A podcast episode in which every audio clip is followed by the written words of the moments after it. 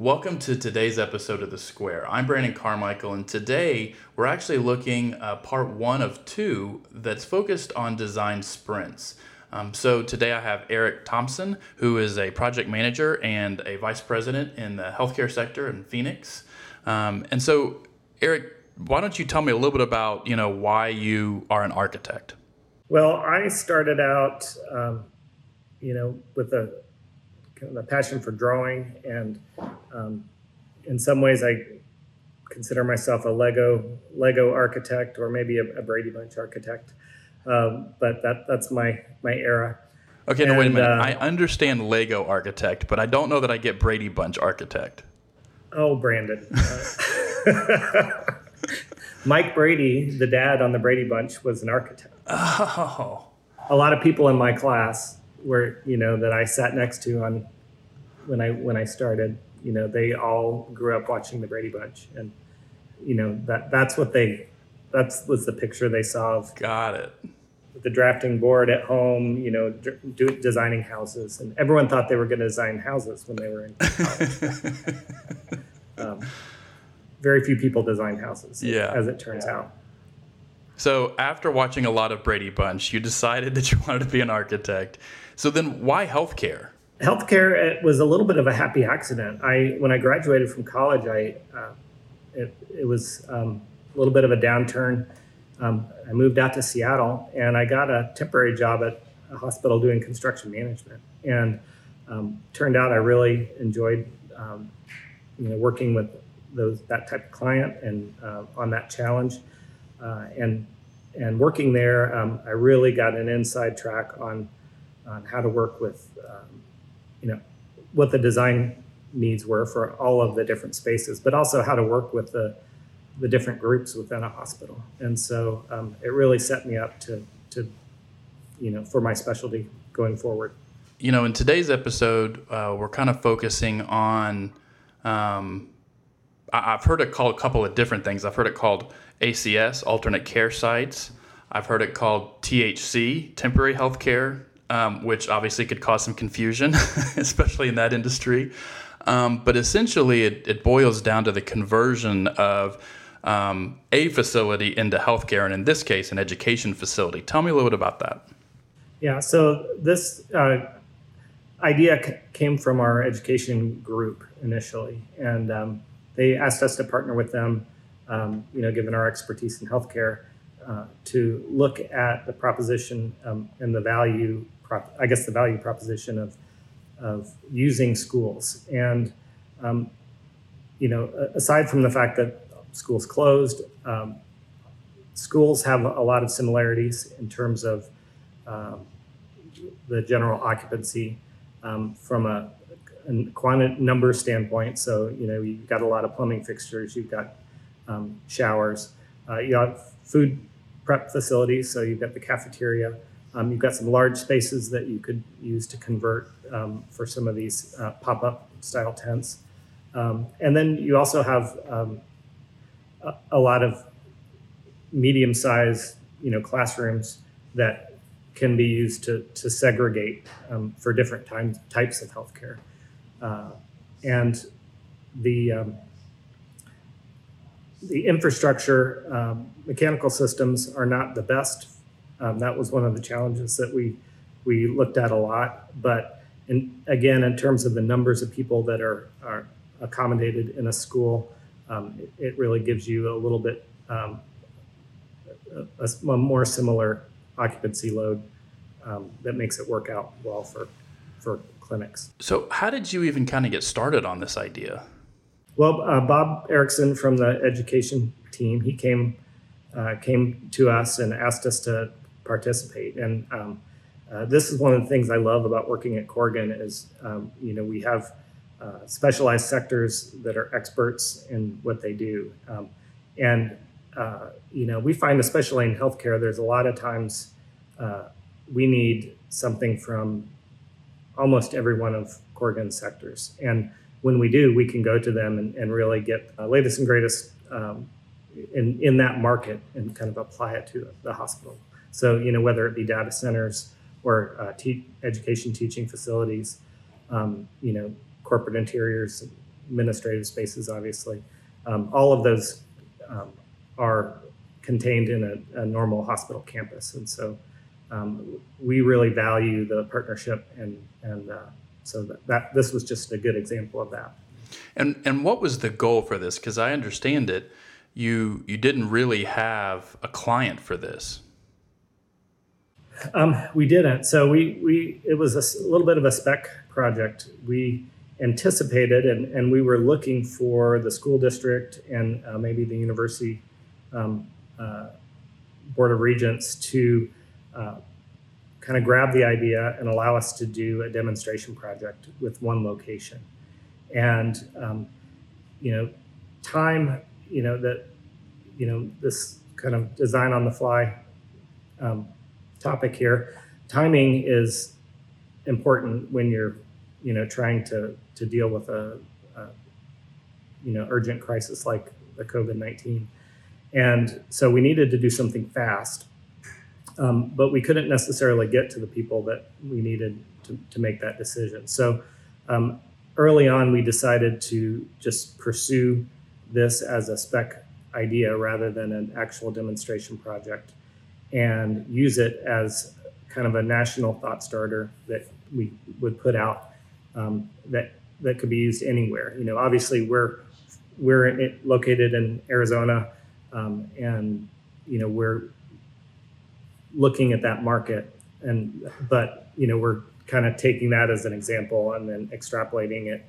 um, for use in, in, other areas. And as we um, continued on this process, uh, the need in Arizona um, appeared like it might not um, get to the point where they would need to, to um, develop these alternative care sites um, outside of you know the traditional healthcare institutions. So um, it kind of the, the initial intent morphed as as the project happened, and we we quickly real, realized that um, you know you can't make it perfect. You know you have to kind of um, d- decide you know what are the most important things, and then um, you know put put something out there that is going to be useful and helpful um, to the community. You know for for the hospitals and and the education community. It seems like you've kind of got a strike a balance between being thorough and and you know thinking through all the options, but also doing it in such a timely manner that it's still relevant. Um, tell me a little bit about how you found that balance. You know, there was a lot of discussion in the team about you know what's what's what's the best alternative site for um, for COVID. What's the best alternative site for um, for non-COVID? You know that, that there's kind of two different schools of thought out there.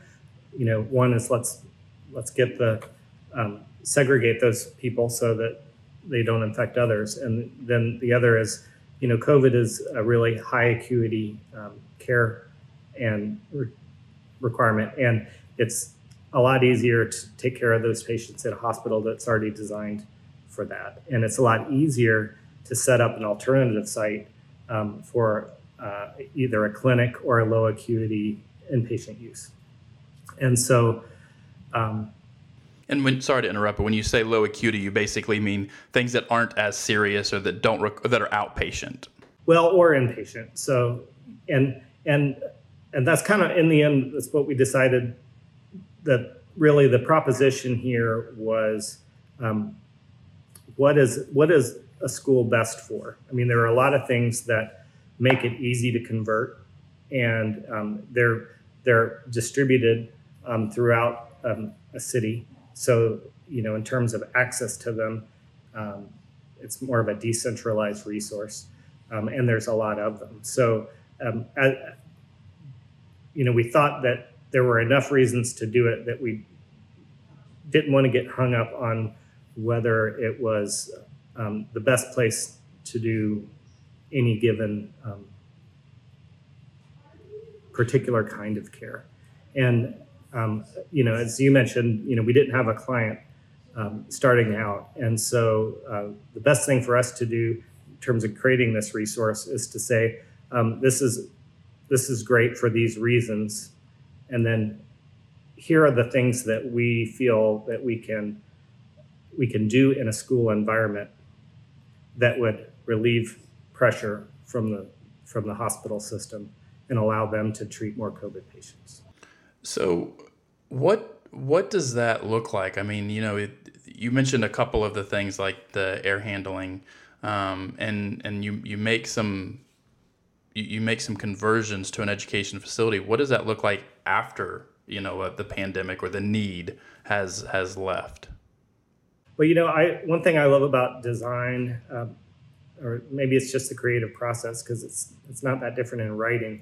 But a, as you start designing um, things, um, I, different ideas present themselves. You know, based on what you're, the medium you're working with, and um, as we looked at the problem of what do we have to do to convert and what do we have to do to then bring it back and and and uh, because we want that to be usable for as long as possible um, and then be able to very quickly get it back in shape for school.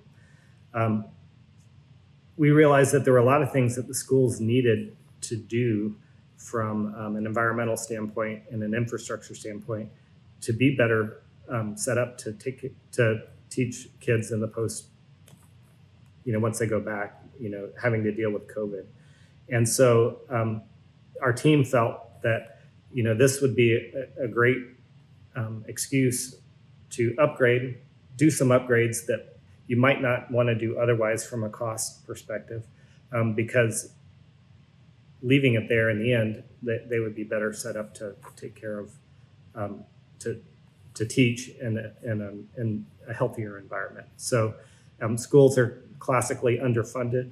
Um, so again, uh, kind of leveraging this crisis um, and federal funds needed to, to deal with the healthcare need, if we can also improve the school environment as well. Yeah, for um, sure. It seemed like that would be a, an easy sell for a lot of um, agencies. You're really you're getting a whole lot more value out of that for sure. So obviously, you know, I'm I'm sure depending on whether they do um, you know a, a, high acuity or a low acuity facility and what kind of school it is there's there's a variety of i'm sure costs and timelines but did you did you get a feel for what that range might be in terms of converting it uh, an educational facility to a healthcare facility? Yes so we we did um, we had a little bit of trouble coming up with a def- definitive timeline based on the fact that the the schools could really be used any for, for anything from inpatient healthcare um, for like a med surg type of a patient um, to um, outpatient clinics um, to a screening facility, and um, uh, it'd be very quick to convert to convert it to a screening facility or an outpatient clinic. Um, inpatient care would require a little bit more time to, to make that conversion. Um, um, emergency power is um, something that you need, and then the, the um, HVAC systems are also uh, you know require greater f- levels of filtration, and in some cases um, different pressurization. So um, the more outpatient the nature of the facility is, the less we would have to do, and the quicker it would be. So is that is that is that like weeks? We felt like that in order for this to be a, um, realistic, that we needed to try to get this down to a, a three to four week time frame to convert, um, and for the, for it to make it worthwhile. Yeah, God, that's that's actually really quick for something with the magnitude that you're talking about. so one of the other things that you mentioned was, you know, with this process and how it evolved, there wasn't an actual client. Are there challenges in designing without a client? Uh, yeah, it's, it's a lot easier to design uh, with specific requirements. Uh, that you know, that's kind of what the client brings. Um, you know, w- without a client, you don't know exactly what um, types of patients they want to care for. Um, you don't know if they have equipment and supplies. Um, you don't know how they're going to staff it um, because you know how you design a facility, um, knowing um, how it's being staffed is, is critical to making sure that it, it flows appropriately. So without um, having a client, uh, we really just had to rely on our own um, uh, design knowledge from having worked in, and again, um, looking at the spaces and saying, okay, what is what does this space want to be? You know, kind of the Louis Kahn, you know, brick. You know, what does the brick want to be? What does this classroom want to be? You know, well, it, it would be a great um, four bed inpatient space, or it would be, um, you know, a good eight bay exam area. Um, uh, you know, oh, you know, some of the, the pediatric classrooms they had bathrooms uh, attached to them, whereas you know the other classrooms didn't. And so, um, you know, we really just went through space by space and said, okay, you know, here are needs that we foresee might might be um, presented, and then these are the spaces that we would recommend using for that.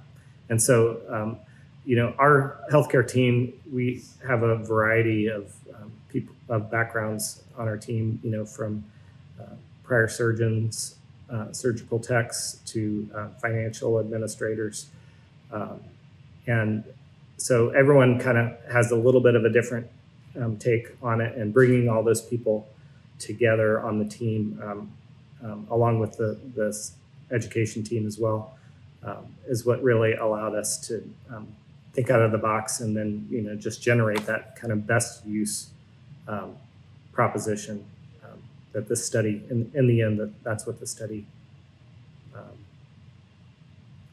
that's that that's what we produced in the end was um, kind of a best use document for using schools as an alternative care site. So, so that's something that's publicly available. Yes. So this uh, study has been um, published. It's been put out on the Corgan blog, um, and was uh, also, I believe, published published in the ABEX um, uh, magazine, um, which is uh, kind of a, a, commercial online commercial real estate website, and um, we are distributing it to our um, healthcare and education clients nationwide, um, to our, our partners in construction industry as well, just to get this information out um, and, and, and hopefully um, allow them to more quickly make the decision, do the analysis, make the decision, and then um, convert those sites um, since we, we've done a little bit of the legwork thinking through it in a in a quick design situation, um, you're you're wrestling with being timely as well as being thorough. Tell me a little bit about that challenge that you faced. Designing um, a design sprint, um, as as you've t- titled this series, um, this really was a design sprint uh, based on the need. And one of the challenges that we faced was um, trying to be um, thorough um, but also um, getting it done quickly enough to, to be relevant and to be a resource um, that, that could be um, utilized in time. Um, you know, we all know construction takes a, a long time to, to, um, uh, to realize, and so doing something quickly was important you know, we like to do things right. And so um, we did struggle with that. And our team felt that um, in the end, uh, we didn't want perfect to be the enemy of, of doing something good. And so getting this out, um, getting it, uh, not having it be 100% because it really couldn't be 100% for an unknown variation, a quantity of variations um, out there um, in terms of need or site, um, that, that we would just kind of um, take a best practice or a best use approach for the schools and have it have it be a reference document. And in fact, uh, one of the great uh, deliverables that we had in that was this chart of types of spaces that you need for healthcare on one and the types of spaces that exist in a school on another. And then, you know, just sort of populating that so that very quickly they could use this to analyze their own situation. That's kind of how we got ourselves out of being too worried about having everything be perfect. Um, but you know, we did uh, try to leverage um, as many people, experts as possible. You know, from the education team, um, our team, uh, mechanical, electrical engineering team, um, and um, also cost est- cost estimators and um, uh, logistical construction managers. So um, just bringing everyone in there, bringing all the ideas to, and, together, and then uh, putting putting that package out. Um, it's not perfect, um, but uh, we would still be working on it if if it had to be. So. Well, Eric, thank you for joining us and, and sharing that process uh, with us for this design sprint. For those of you that are either listening or watching, uh, we will put in the description a link to this paper so you can read more about it. Um, and please join us for part two uh, of Design Sprints, where we're going to be talking about um, actually something a little bit different, not so much a, a designed space, but a designed item, and the design sprint that went into creating this in only a week. Um, so please join us for that, and thank you for watching The Square.